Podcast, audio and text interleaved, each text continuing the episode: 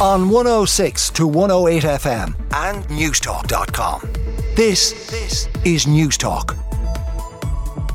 And we'll begin with the Irish Daily Mirror this morning, which is continuing what's happening after the migrants were found at Rosslare Harbour. The headline on the Mirror Hide and Seekers. At least eight of the 14 migrants found in a lorry at Rosslare Harbour on Monday have now disappeared. The men, women, and children from Iraq, Iran, Turkey, and Vietnam survived suffocation by punching a hole in the refrigerated trailer, uh, but eight vanished after being sent to Dublin. And as we heard on the news, they're not being sought by Gardaí because they haven't broken the law. I'm sure there will still be questions as to how people can just go missing in Ireland, though, after arriving. The Irish Daily Mail cap building of hotels and office blocks. The story here that building houses needs to be prioritised over building offices and hotels, and a cap or tax on non housing construction. This should be considered given the shortage of homes, according to a report commissioned by the government. It's an ESRI study. We'll have more on it on Newstalk Breakfast this morning, but essentially suggesting that the construction industry would be incentivised to divert its focus to residential building, stop building uh, offices and hotels, put the focus back on housing, uh, and you do this by putting a limit on the number of commercial buildings awarded planning permission each year. The Irish Independent main story there is no Ukrainians to be sent home before the war ends. These are comments made by Taoiseach Leo who has said that no Ukrainian refugees will be sent home until the war is over. The Taoiseach says he can't envision sending anyone back to Ukraine until it's safe.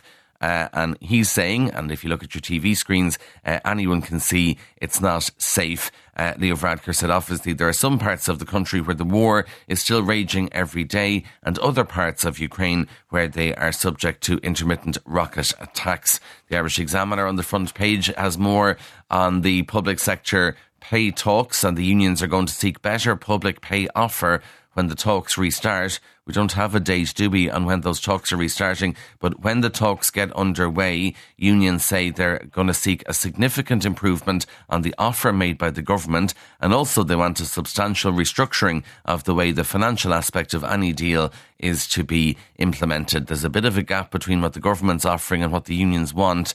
Uh, the gap is between the 8.5% over two and a half years offered by the government, and the unions want a 12.5% uh, pay increase there. Uh, both sides have indicated their willingness to return to the WRC. And then also on the front of the Irish Times, I'm sure this will affect a lot of you this morning, a cap on private jets at Dublin Airport.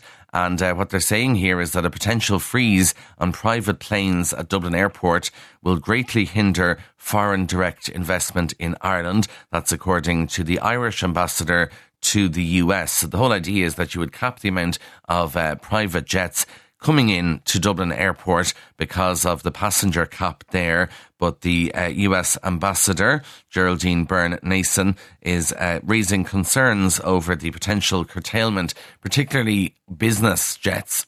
So, business people flying into Ireland, uh, and this is going to impact foreign direct investment, according to the ambassador. The Irish Sun I drank 81 pints in three days. Uh, and this isn't someone who's worried about their health. It's a brag. This is a stout super fan who's told of knocking back 81 pints of Guinness over three days. Sean Bryan's bender saw him down more than 13 times the weekly recommended units of alcohol. Uh, he previously drank 78 pints in three days and he says that the session left him a bit tired. I can imagine. I can imagine the head as well after 81 pints in three days. Now, there are critics of him in The Sun saying that it is stupidity at its finest as well. So, uh, obviously, people warning of the danger. Don't try this at home or in the pub, drinking 81 pints in three days. Uh, and they're calling it a Guinness record because he's drinking pints of Guinness. That's the front of the Sun. Inside that paper, of course, uh, everyone thinking of Ashling Murphy's family today on the second anniversary of her death. And the Sun tells us that Ashling Murphy's family and friends are going to retrace her last steps um, and what they will do is they'll take part in a commemorative walk along the canal this afternoon. There's also mass in Durrow, as we heard, and they'll start their walk from Digby Bridge at 3:15 p.m. and finish up at Ashling's Memorial Shrine on the banks of the Grand Canal.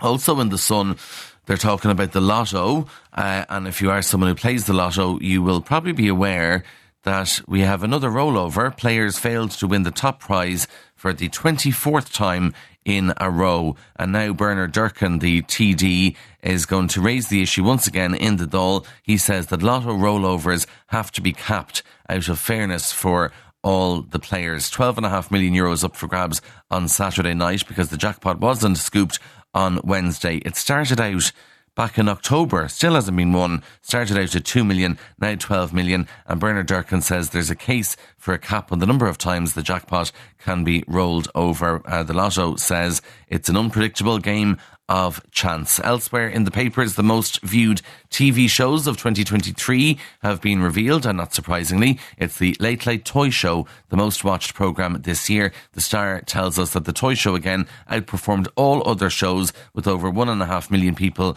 tuning in for it. Also, Patrick Kielty's hosting of the New Year's Eve show saw him feature in the top 50 most watched programmes for a third time. Other big shows from last year, the Dublin riots back in November. Uh, over half a million people tuned into prime time that night, and also uh, 790,000 people tuned into the nine o'clock news that night. Obviously, as the uh, videos uh, and the images started emerging on social media, 42 RTE programs are in the top 50, uh, including Dancing with the Stars, Fair City, and the Rose of Tralee as well. The Rugby World Cup, obviously, people watching that on RTE and Virgin in big numbers. In the Times of London, we're told that children are using anti aging products. Just incredible. And there's a warning that it can damage children's sensitive skin.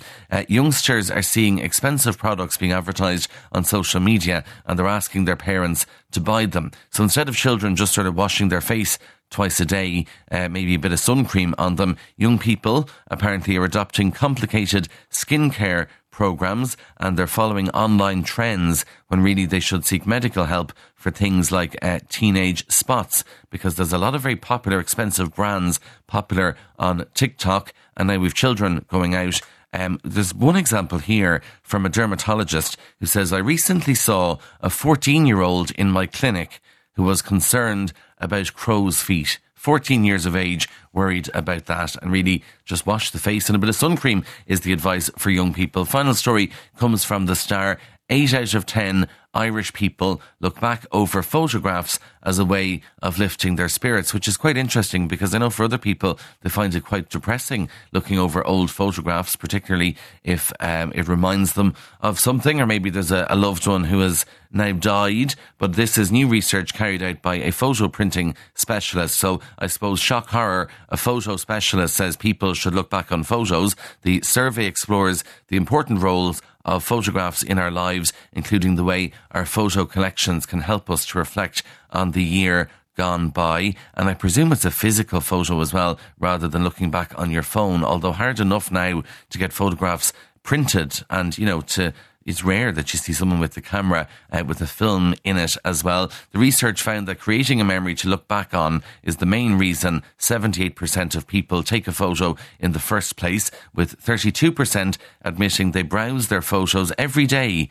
uh, and 39% say they pore over their gallery at least once a week to spark feelings of nostalgic joy. Wouldn't you love to have the time that some of these people have to pore over photographs all day, every day. And for most people who take pictures, it's who's in the frame that makes the photo count, with 63% opting to capture family moments most frequently, and just 2% admit they fill their camera roll with selfies. So never mind what you see on Instagram, actually, people don't uh, fill their camera roll with selfies. It's pictures of their family and things like that. You can read more about that in The Star. Now, those are the stories making the headlines.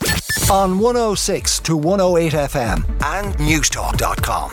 This, this is Newstalk.